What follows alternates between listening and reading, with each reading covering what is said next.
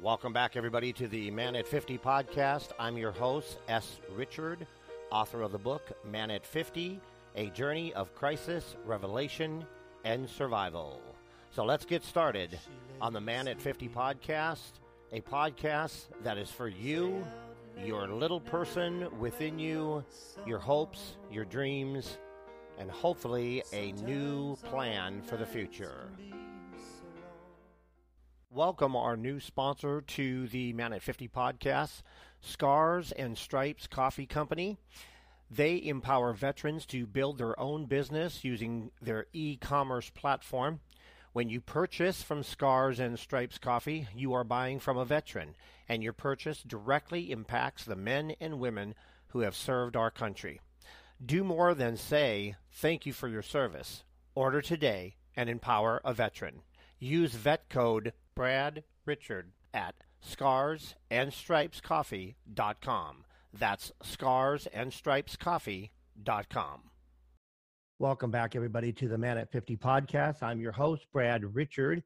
And uh, today's episode, I have a special guest on with me, Jay Tyson. And he is going to be telling us about his book. Actually, he has two books, volume one and volume two.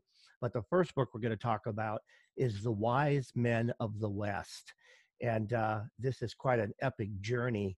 Uh, this this book is uh, is is pretty in depth and uh, and it's it's uh, it's quite the story. So welcome, Jay. Are you with me on the uh, on the line? I am. Thank you very much. It's good to be here.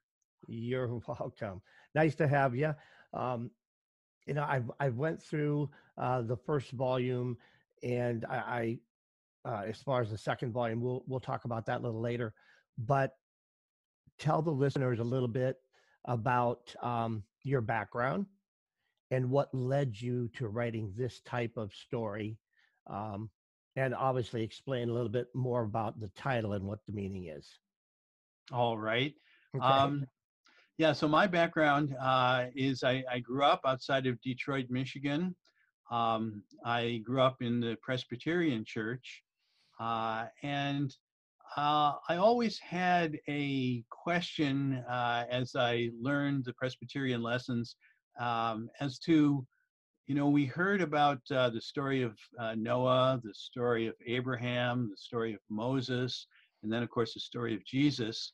It seemed like God sent messengers from uh, time to time, from age to age, and yet it has been 2,000 years and uh, seemed like there hasn't been any message. Uh, so I was always kind of curious about that. Um, when I was in high school, I learned uh, a little bit about Islam and found out that that was more recent than Christianity. And then I also learned about another religion called the Baha'i Faith, uh, which seemed to put that all together. And of course, that was uh, much more recent. That uh, started in the year 1844. so I learned about the background of that. Um, and I also learned that there was a group in America in 1844 that believed that Christ would return. Uh, the the well, you may be aware of the Mormons. They began approximately at that time in the 1830s and the early 1840s. Uh, but in addition to them, there was another group that was led by a William Miller, who was a self taught um, preacher and looked very carefully at the prophecies that are in the Bible and um, came to the conclusion, based on those prophecies, that Christ should return in the year 1844. So I knew about this um, for a long time. And in the year 2013 when I was in, uh, I was coming back from a trip to New England. I decided to stop by and visit the farmhouse uh, where William Miller, that served as the basis for William Miller and his teachings.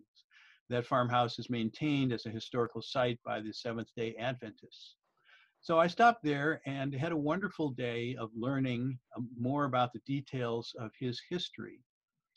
Um, and on my way back, I was thinking about it. I was thinking about how they knew so much about what had happened here in the United States uh, and to some degree in Europe, there was this great awakening, um, as it was called. There were uh, about 100,000 people that followed William Miller and that were expecting Christ to return in 1844, 100,000 in the United States.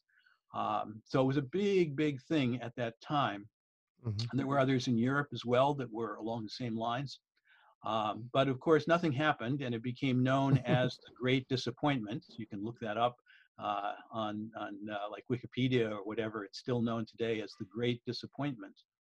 Right. Um, so I was thinking, you know, about the fact that they they know so much about this, but they didn't know what was going on uh, in the Middle East at that time, because in the Middle East there was a very similar uh, situation unfolding, uh, focused on the very same year, uh, year of expectation.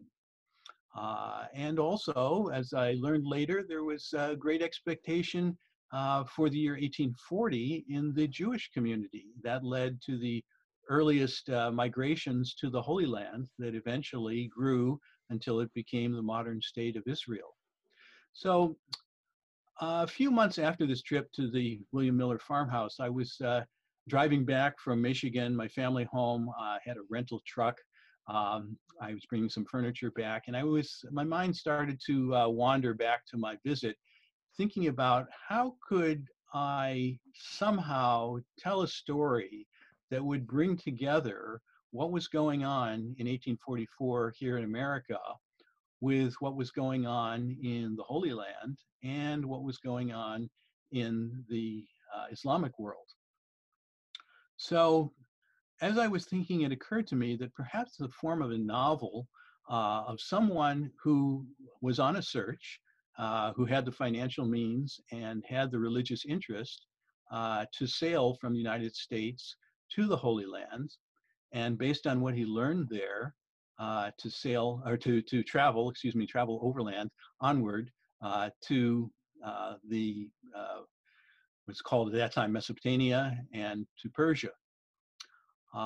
as I was thinking about this, within a few minutes of thinking about it, the truck that I was driving started to the steering wheel started to lurch to the left and right you know something was clearly wrong i pulled off to the shoulder i called the rental company they called a local mechanic. The local mechanic brought me into the their station and uh, figured out what was broken and he came out of the office and he said i've got good news and i've got bad news.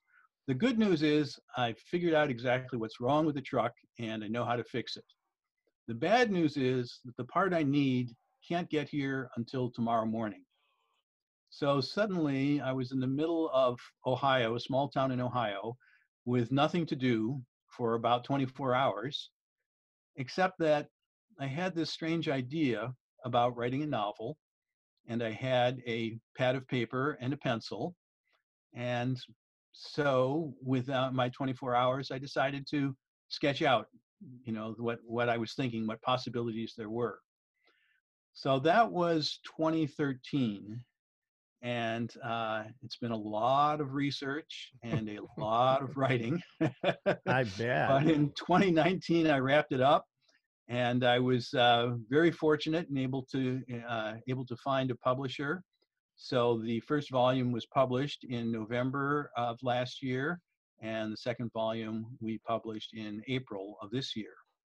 So it's now out. The Wise Men of the West a search for the promised one in the latter days. Wow. Uh, and um, that was quite the intro. that was a great intro. Um, now, as far as uh, you know, I was I was following along, um, and I apologize to the listeners. There was probably some background noise, and that was that was not on Jay's side. That was on my side. There was some background noises uh, and I'll try to edit that out. But if not, um, you know, we're, we're we're not scripted here. We're not tele- we're teleprompter free, so it's you know we wing it. But uh, those those background noises just uh, just ignore those. But um, now, according to you know the, uh, when you were kind of telling us a little bit about the, your background and and leading up to writing the story, did um, basically all the major religions of the world believe that that that there is another teacher, that there is another um, um, another return. You know, uh, is is that correct? That is correct, actually. Yeah, of course. Uh, I think most of the listeners are familiar with uh, Judaism and the fact that they are expecting a Messiah to come. Uh, I go into some of the details as to why a group expected the Messiah to arrive in 1840 uh, in the book. Um, the Muslims have an expectation that the promised one would arrive uh, sometime in the 1200s in their calendar. The Shiite Muslims, um, they have a particular focus on the year 1260, according to their own prophecies. And it so happens that the year 1260 in the Muslim calendar is exactly the year 1844 in the Christian calendar. So uh, all three religions have uh, uh, you know detailed expectations. Um, Hinduism also has expectations of a tenth avatar. Um, the Buddhist uh, religion has a belief in the coming of the fifth Buddha. Uh, and Zoroastrianism, which started about a thousand years before Jesus, uh, talks about the coming of messengers or uh, Saoshyants, I believe his name, uh, coming about every thousand years. So since uh, Zoroaster was about a thousand years before Jesus, it's now 3,000 years after Zoroaster.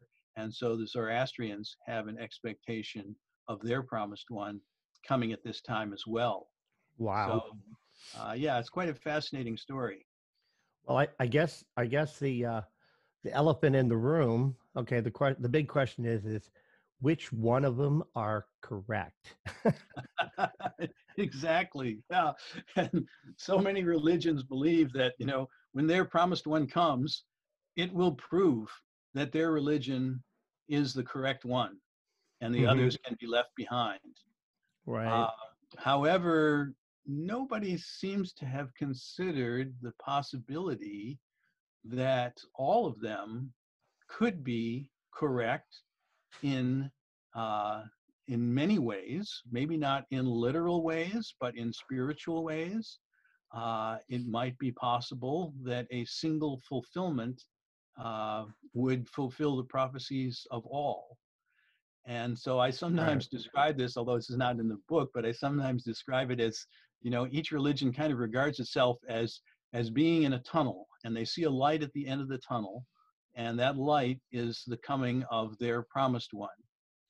Uh, what they don't realize is that the religions are like tunnels in a crater mountain. Each of the tunnels is looking toward the center of the crater and so there can be one light at that center that is illuminating all of the tunnels at the same time. Mm-hmm. Uh, so this is the Baha'i understanding. Yeah, that's um. I think uh, I'm of uh, of a strong belief as as far as there is a there is a strand of truth in all of uh, all religions around the world. Mm-hmm. Um, they have so many connective uh, aspects or elements to them and and you know i mean d- depending on who you're talking to it you know um, they may not admit that or agree to that but i do think there is a connectivity and there is truth found in all of them yeah, and yeah. like you said is it a matter of one religion over the other being correct or the timing being right or is there a universal uh, event that all of the religions can point to and say that that particular event is what we were talking about you know? Mm-hmm. like you said uh, you said it better than i did but yeah that that makes you know that makes a lot of sense. Um, yeah I, I, think that the um, you know the we all know that the religions have certain ethical standards that are pretty much universal. I mean the golden rule you find in all of the religions. Um, they all seem to be teaching mankind to uh, think about his brother and, and treat his brother correctly and so on. Uh, mm-hmm. but in addition to that, that similarity, I find it fascinating that there are many prophecies that link together, and the prophecies tend to link the uh, newer religion with the one of the past. So uh, I, I, find it a fascinating study. Yeah, I'm trying to. Uh, I have so many questions in my head. As far as the wise, the wise men of the West, okay, um, can you kind of explain the difference I mean, the the perspective of the wise men in the West opposed to the wise men in the East. Okay, exactly. we all everyone knows about the story of the wise men of the East, um, but the wise men of the West, basically, without without giving too much of the story away, just kind of if you could explain to the listeners who who they were. Yeah. So or are um, they symbolic? Yeah. I, I use the title uh, because it's kind of a mirror image of the story at the time of Jesus. Although, you know, we know that uh, we have the story of the three wise men that show up in the Christmas scene every year. Uh, but a lot of people forget about the fact that these were magi. A magi is a reference specifically to the religious class of the Zoroastrian religion. The Zoroastrian religion was the religion of the large empire of Persia. Um, and so there was something, there was some kind of prophecy in their religion that guided the priests uh, to look for a new messenger and to look not within the Persian Empire, but to travel westward uh, from Persia to the Holy Land. And I think one of the most amazing things about their uh, search is that they had come looking for the King of the Jews. So you would expect that they would be looking in palaces or something like that. And indeed, they did come first to Jerusalem, asking about uh, the the the baby who was born King of the Jews. Um, they were told to go to Bethlehem, and there they find this small child with Mary and Joseph in a manger. A manger is a place where you know the animals feed. Uh, so it was not an exalted uh, place at all. It was not the sort of thing that you would expect of a king. And in spite of that, they were able to recognize that he was a spiritual king, not a, a physical king. Uh, so they were truly wise men. They were able to ignore some of the outer uh, signs and understand the inner spiritual reality. Uh, so in this day and age, in the mid 1800s, there is again prophecy, just as, as Zoroaster had prophesied the coming of Jesus. Now, Jesus has made certain prophecies about the coming of his return.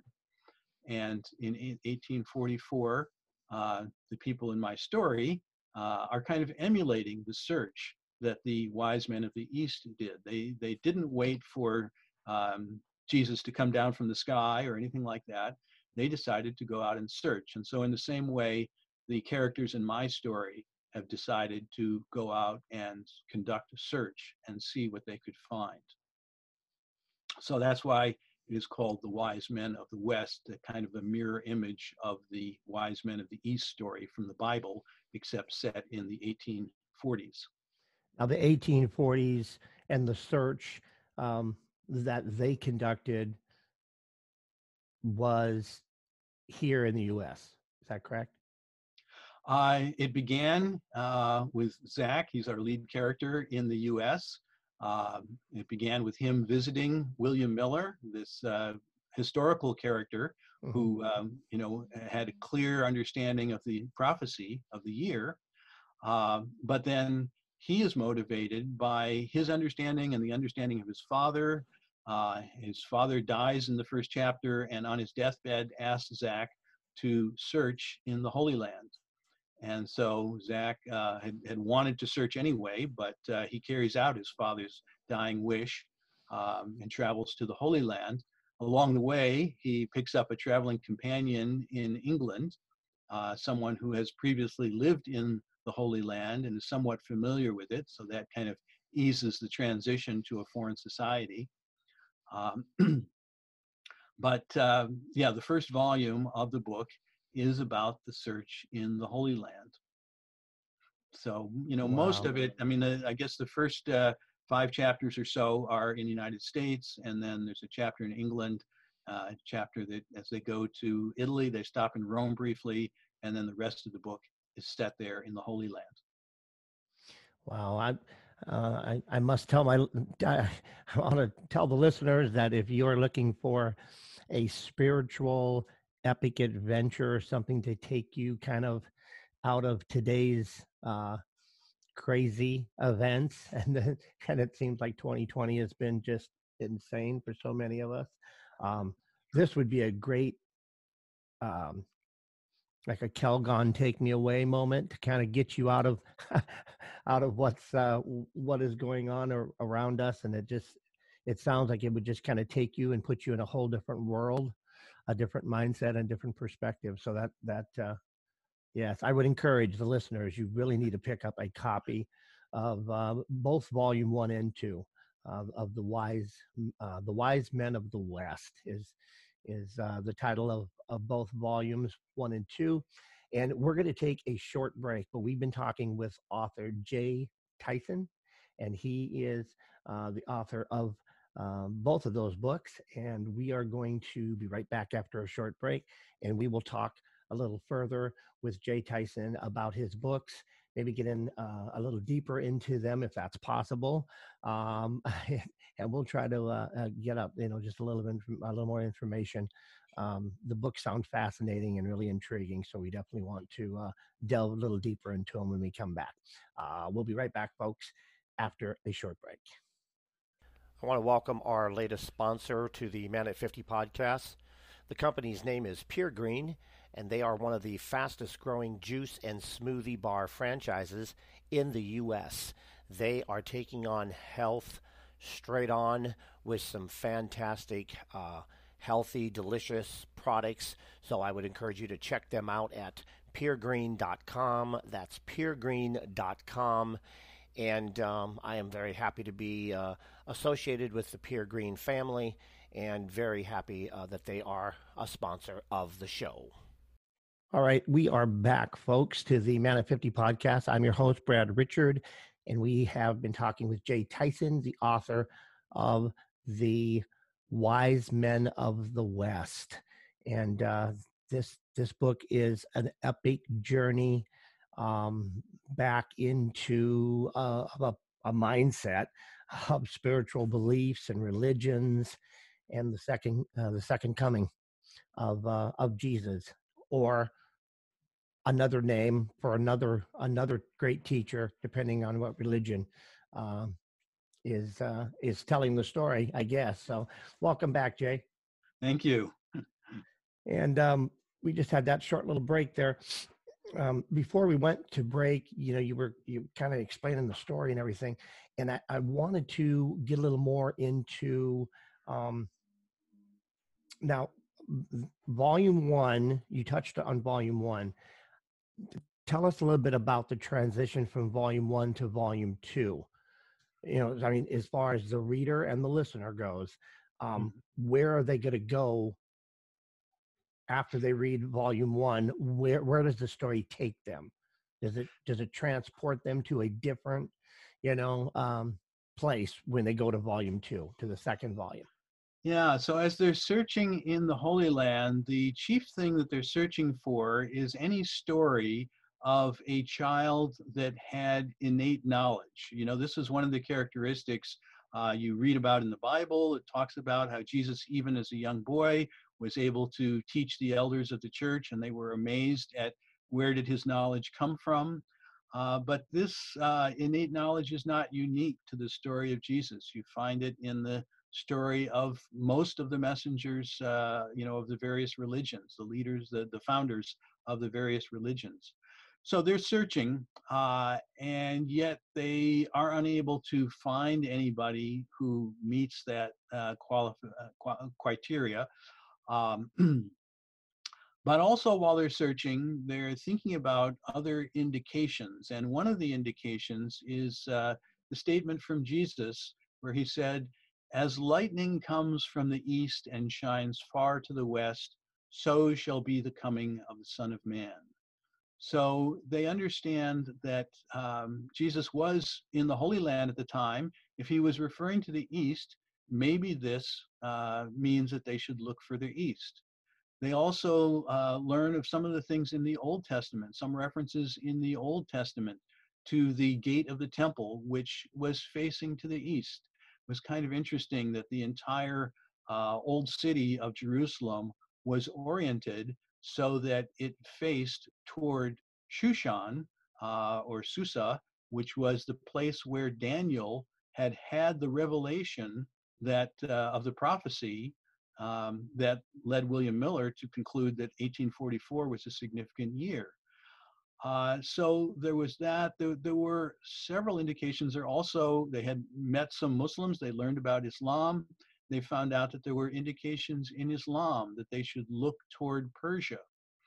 Uh, and so, with that in mind, and also they had heard about uh, they had heard of a teacher that was in the town of Karbala who was teaching about the Muslim expectations for the year 1844.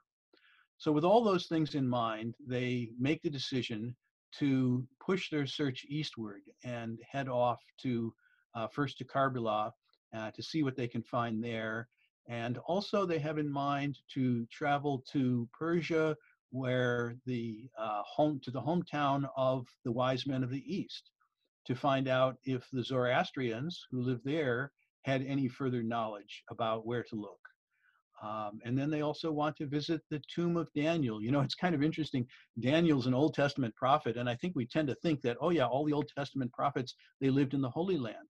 But this is not actually true. Daniel was part of the Jewish exile, uh, first to Babylon and then to Persia. And so he was in Persia when he had these visions about the coming of the promised one.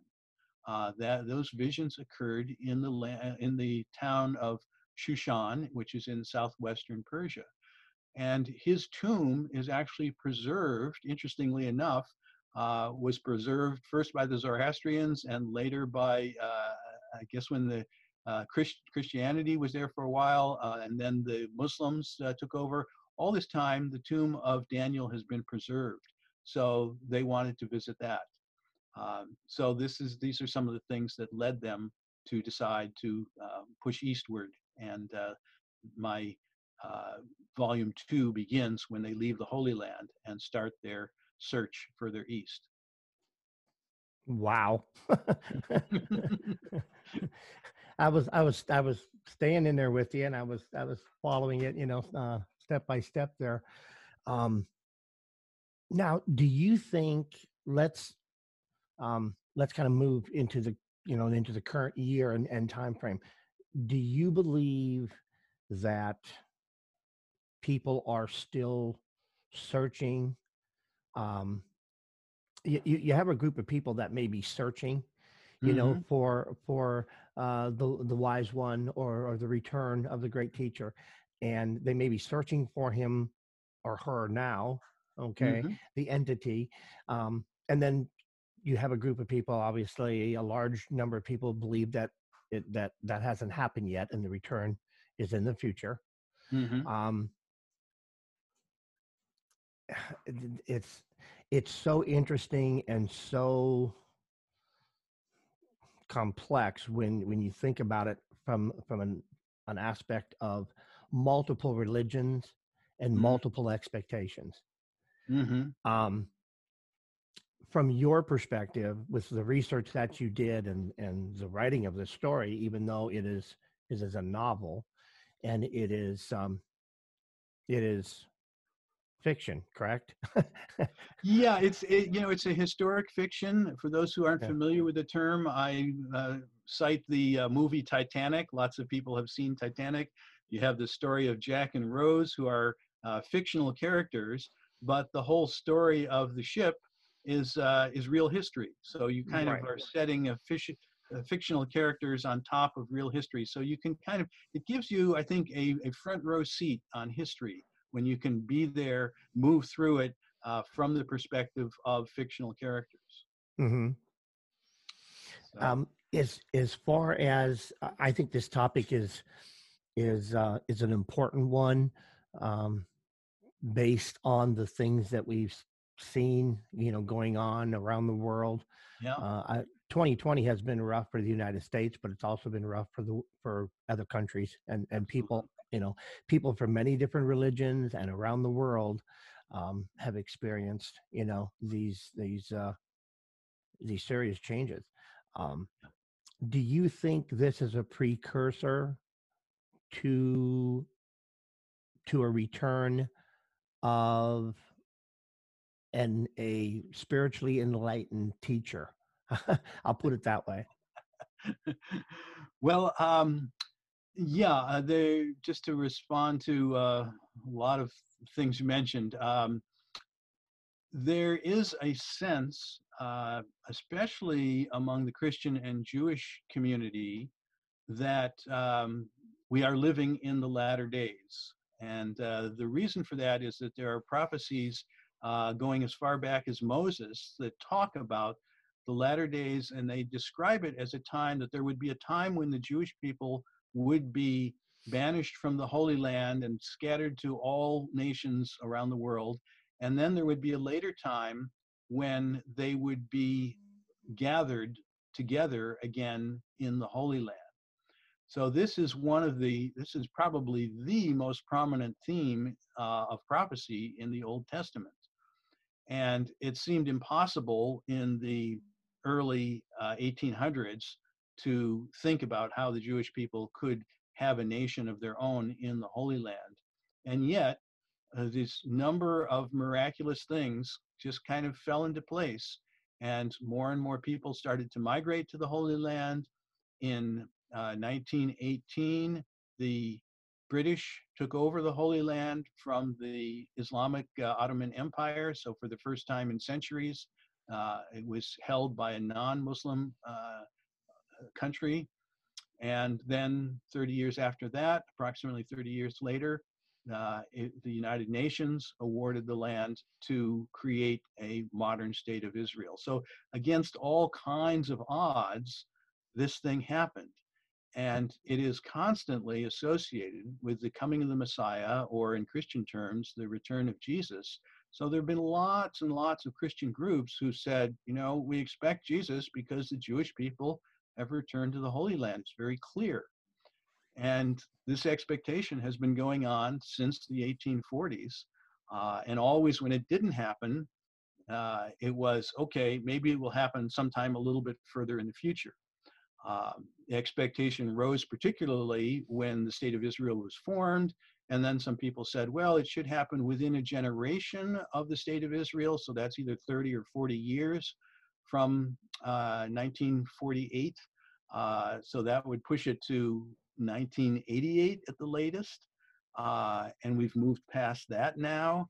And so this idea that Christ should come down from the sky is beginning to wear a little bit thin in some circles. Mm-hmm. People are beginning to say maybe we should think about other interpretations. Um, so that's kind of what my book explores. It says instead of, you know, when there was the great disappointment in 1844, um, instead of looking toward the future, maybe we should have gone out and looked elsewhere geographically to find out what else was going on in the world. And that, of course, was extremely difficult in the 1840s when people hardly knew anything about other religions. But since that time, it's become much and much uh, more easy since we have access to all kinds of information now. Mm-hmm. Yeah, it, it you, you have to wonder I'm sure millions have. It's like, uh, you know, what's he waiting for? You know, it's kind of like this. Uh, it's kind of like he's psyching everybody out. Like, ah, ah, just kidding, not now. You know, and uh, and so, I mean, and and I kind of look at it like I don't know. I don't know if if the return is something that was literal or if it was something that was symbolic or that it you know it has a double meaning or a triple meaning mm-hmm. um, it, it, depends on your perspective and on on your um, on your beliefs and on your mind and you know what how you think and how you how you look at situations differently Um, yeah, you know, uh, w- one way that that I look at this is to look at the example of the coming of the Messiah the first time. That is when Jesus arrived. You know, when Jesus arrived 2,000 years ago, the Jewish people were expecting an all-conquering leader who would overthrow Rome and uh, you know scatter the Roman forces and allow them to uh, live triumphantly. Mm-hmm. Uh, and of course, here comes this guy who's the son of a carpenter, and uh, you know is not wealthy, and certainly you know he's got a few followers, but they have no military power whatsoever. And they're saying, you know, how can this be the Messiah?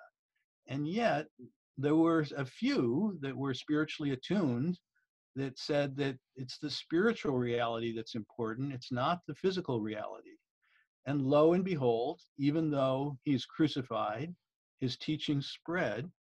And after 300 years, it overthrows the Roman Empire. I mean, you know, it's really remarkable when you think about it that uh, this empire of polytheism, the Roman Empire, uh, suddenly became monotheistic, starting with Constantine when he became Christian. I mean, you know, there were obviously there were other. Uh, there, there was a small percentage of people who were Christian uh, by the year uh, that Constantine became Christian himself. I think that was 313 AD. Um, but you know, in the long run, yes, the spiritual comes with a huge amount of power. But if people are looking only at the material level, they can ignore this and they, they miss it. So I'm thinking that in the same way, um, the return of Christ uh, can happen today, could have happened in the past. Um, and uh, so that's what the book is about. Well, um, and yeah, and the book sounds fascinating. And like I said, it, it sounds like it's, uh, I mean, it's, it's an epic journey uh, and having fictitious fictitious characters um, walk on the landscape of actual real history, it kind of, you know, it puts it puts both of, both of them into perspective and puts them together in a story. So um, it's kind of like uh, Lord of the Rings, similar. I mean, that's a made up, that's a made up land. Um, but there was uh, a lot of truth in the different leaders and the different the storyline of Lord of the Rings. Um, I, you know, Tolkien wrote that kind of. Uh, there were some factual elements to it, but it was also a made-up world. You know, so.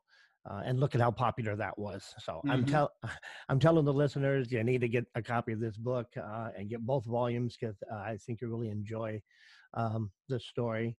Something that that that I wanted to throw out, you know, and, and just kind of send it to you and see what your reaction is.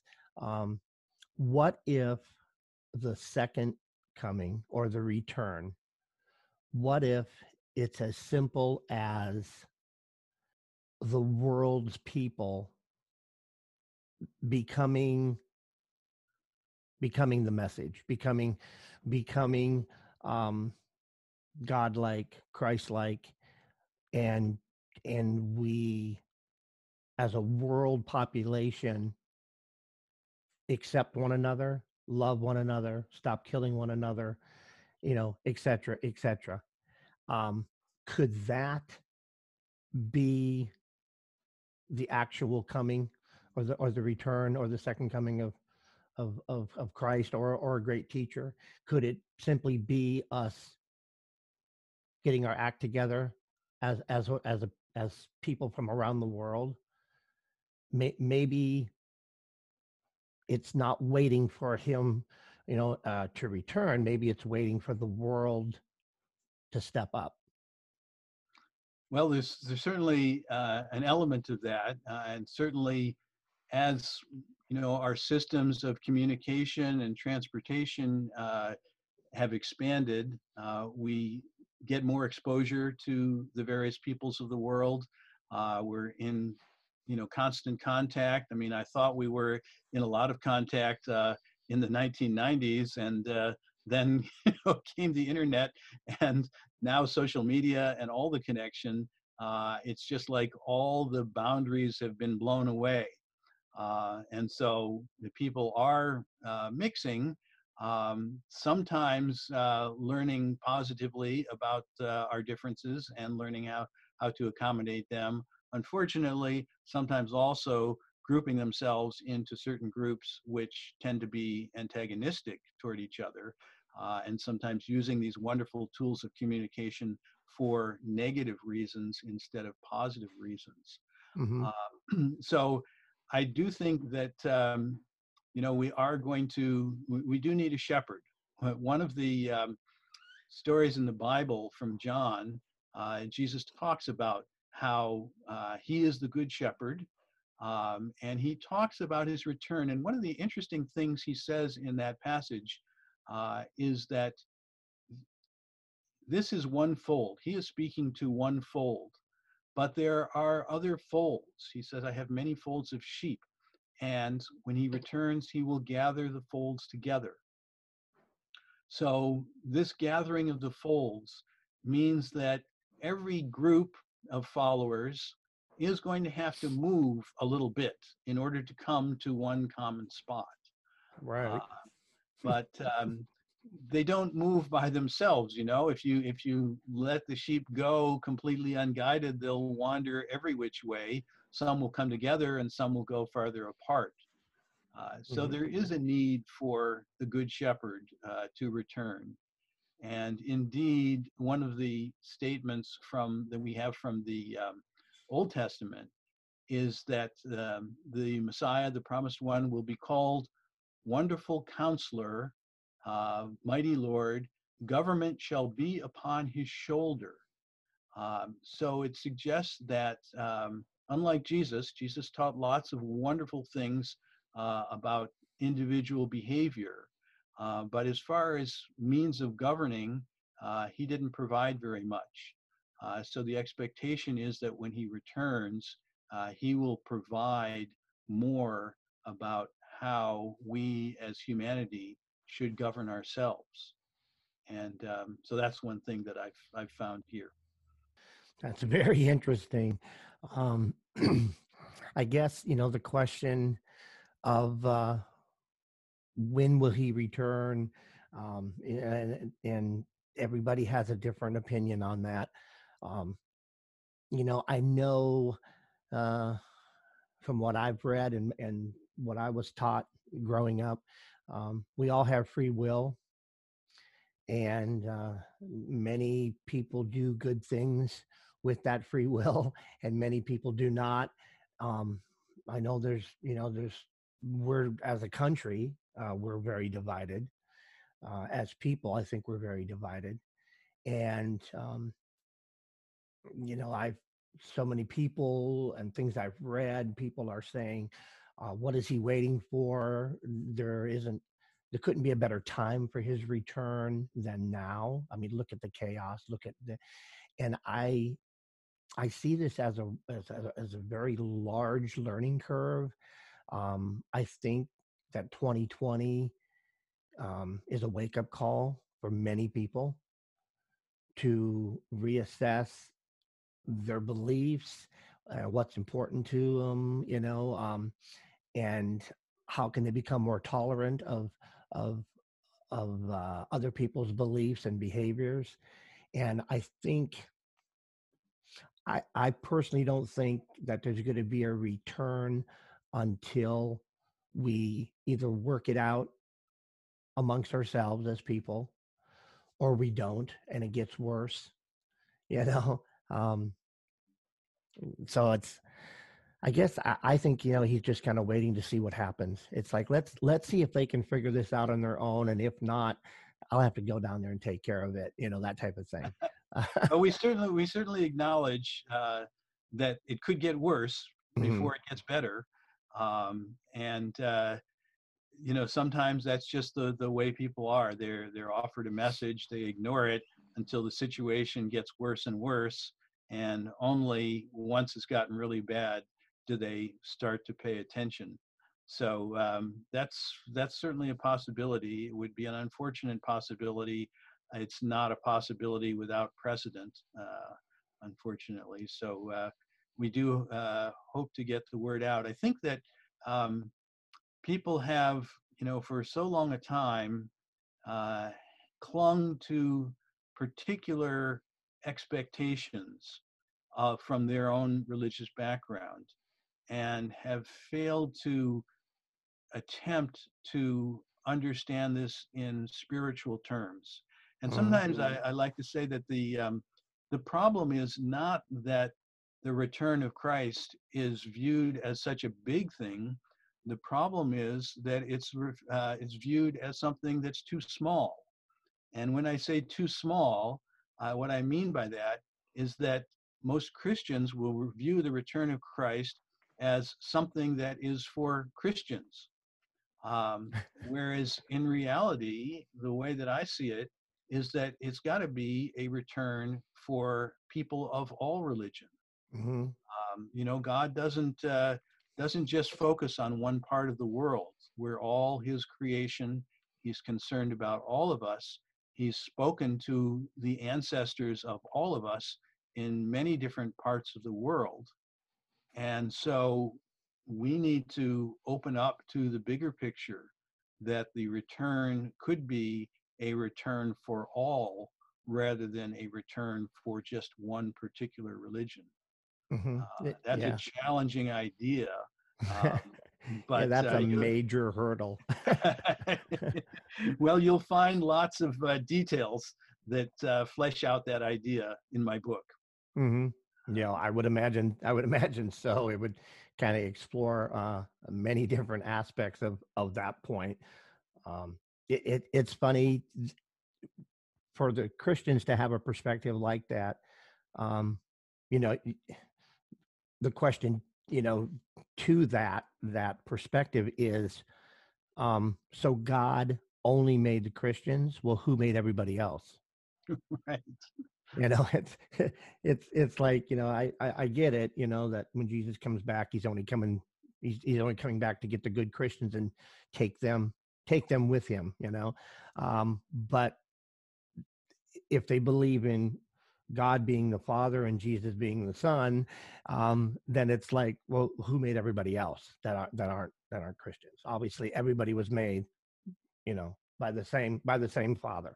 So, yeah, um, exactly, and yeah, that's know, that's tough. Is, that's a tough question. it, it's implicit in the in the belief. If you believe in one God, then obviously there's only one Creator, mm-hmm. and if there's only one Creator, then He created everybody.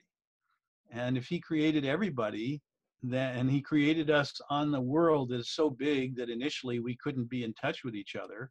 Uh, so he had to provide guidance to each of these groups that were separated. And uh, you know, it's it's my belief that in addition to the historic founders of the great religions, God has spoken to the indigenous peoples of the world uh, by sending messengers and they have provided spiritual guidance for their peoples uh, in times when writing was not available. So their stories weren't written down and preserved in detail the way the founders of the great religions were preserved in detail. Uh, but even though they weren't preserved in detail, there are oral traditions that explain the basic ethical principles of these uh, different indigenous peoples. And you find a remarkable similarity uh, both in their ethical principles, but also in an anticipation of another messenger coming in the future. Uh, mm-hmm. The Native Americans have this, uh, but it also exists among uh, African tribes. Uh, also exists in some respects, you know, among uh, Eastern or the island, the people of the islands. So, um, yeah, there's there, there's a lot there. God God does pay attention to all His people, not just one segment. Yeah, I I kind of perceive um, religions um, being similar to political parties. Um, I, I think they're just factions. I think they're just teams for people to get, you know, to sign up on. Um, you know, I, uh, I, I'm not sure, but I think in the Bible, in one of the versions, it's been rewritten, and there's so many versions of it and that that's another question which one's correct? Who knows? Sure. um you know every that's everyone has a different opinion on that. This is the right one and this is you know no this one is and so it's it's another another convoluted question. But um you know I think uh, you know there's somewhere in the bible and i'm and i won't quote scripture because um, i don't know where it's located at but as far as jesus um, not believe not believing in any one religion but just believing in the message mm-hmm. um, you know the message of, of the father and, and the son and, and his teachings um, you know buddha had great teachings as well muhammad um, there are other leaders that are out there and, and and the message is pretty much like you said earlier it's the same message mm-hmm. but yet we fight it and we don't get it and i think it's simplist it's more simplistic than we care to admit mm-hmm.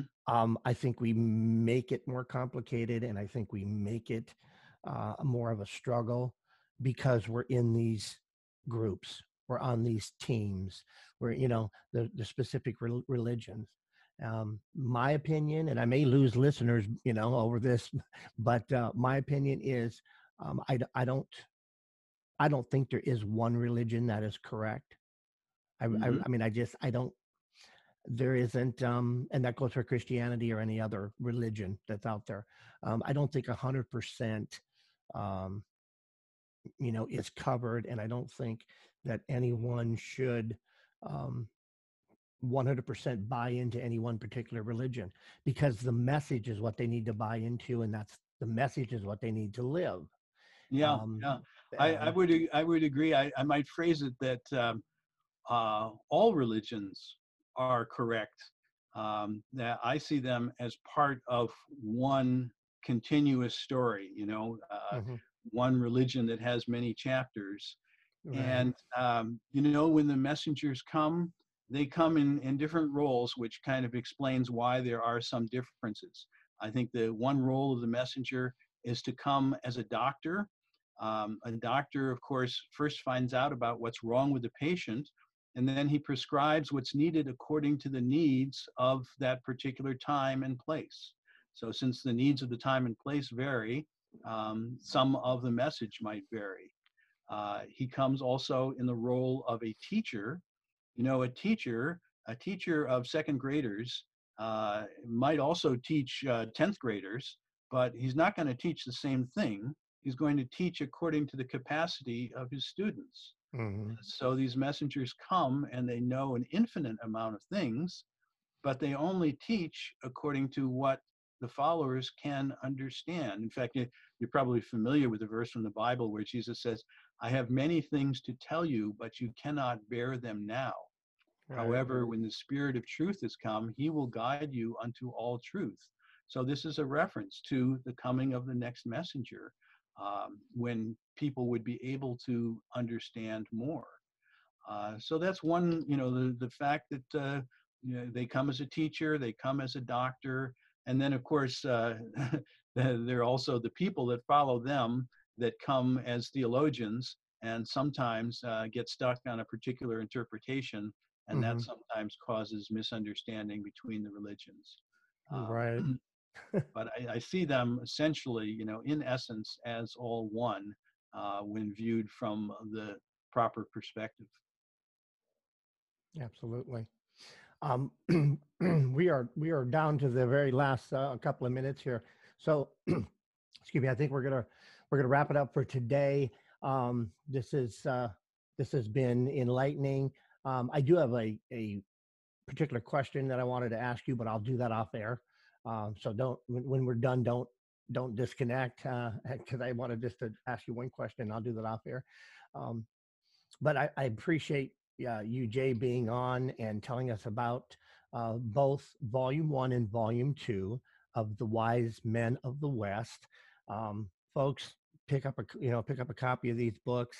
Um, they are filled with insight, knowledge, uh, entertainment, um, epic saga, adventure journey, uh, and a lot of learning and uh, and understanding as well. So these these books are are very powerful. Um, we have been talking with Jay Tyson. He is the author of these of these great books that I'm that I'm talking of, and uh, so definitely pick them up. Um, any any last uh, any last minute things that you have here as we kind of wrap up uh, uh, the episode today? It's been a pleasure, and I've learned so much. And we could probably go a lot longer because there's still a bunch of questions in my mind that that you know I could ask, but uh, but we want to keep it to about an hour. So, uh, any anything that you have to say as we wrap it up, Jay? One last thing I was thinking about was that uh, a discussion that my publisher and I had over the subtitle of the book. Uh, the subtitle is A Search for the Promised One in the Latter Days. Now, I had wanted to include the adjective successful, a successful search for the promised one in the latter days. My publisher says, said, that's giving too much away. But I just wanted to mention that for the sake of uh, your listeners, uh, give them a little clue that um, this is, uh, the search does come to a successful conclusion. So I'll leave it at that. Awesome. I'll let them go forward with that. and the search continues. Okay. Awesome. Okay, well, I want to thank you, Jay, for being on the uh, on the Man at Fifty podcast. It's been a pleasure. Uh, we will go ahead and put your uh, we'll have your links in the show notes that people can reach out and connect with you. Uh, they can get your book, uh, reach out to you via social media, um, along with your bio. That'll be in the show notes, and and your links will be there. So folks, we'll have that in the show notes for you. And um, you'll be able to get in touch with Jay, find out more about what he's doing. He is an author with uh, Something or Other Publishing. And we have been talking with several authors with uh, that are with Something or Other Publishing. And so uh, I want to thank uh, Wade and Christian uh, there at Something or Other Publishing. They kind of connected us. And uh, you, I met several authors. You guys are great people. and and I like working with uh, with that with that publishing company as well. So uh, thanks thanks so much, Jay, and uh, hope you have a great day. Thanks for joining me. Uh, I will let you know when the podcast goes live, and uh, I'll end the show with uh, the same message I always I always end it with, and that is love your little me, and remember they're always with you. So love yourself, Take care until next time. Uh, we'll be back uh, soon with another episode of the Man at 50 podcast. But for now, take care of yourself and bye for now. Thank you so much for having me. Take care. You're welcome. This has been the Man at 50 podcast. Thank you so much for joining us. Join us next week for our next episode and our next guest on the show. Visit us on the web at www.bradrichard.net that's www.bradrichard.net. Until next time, take care.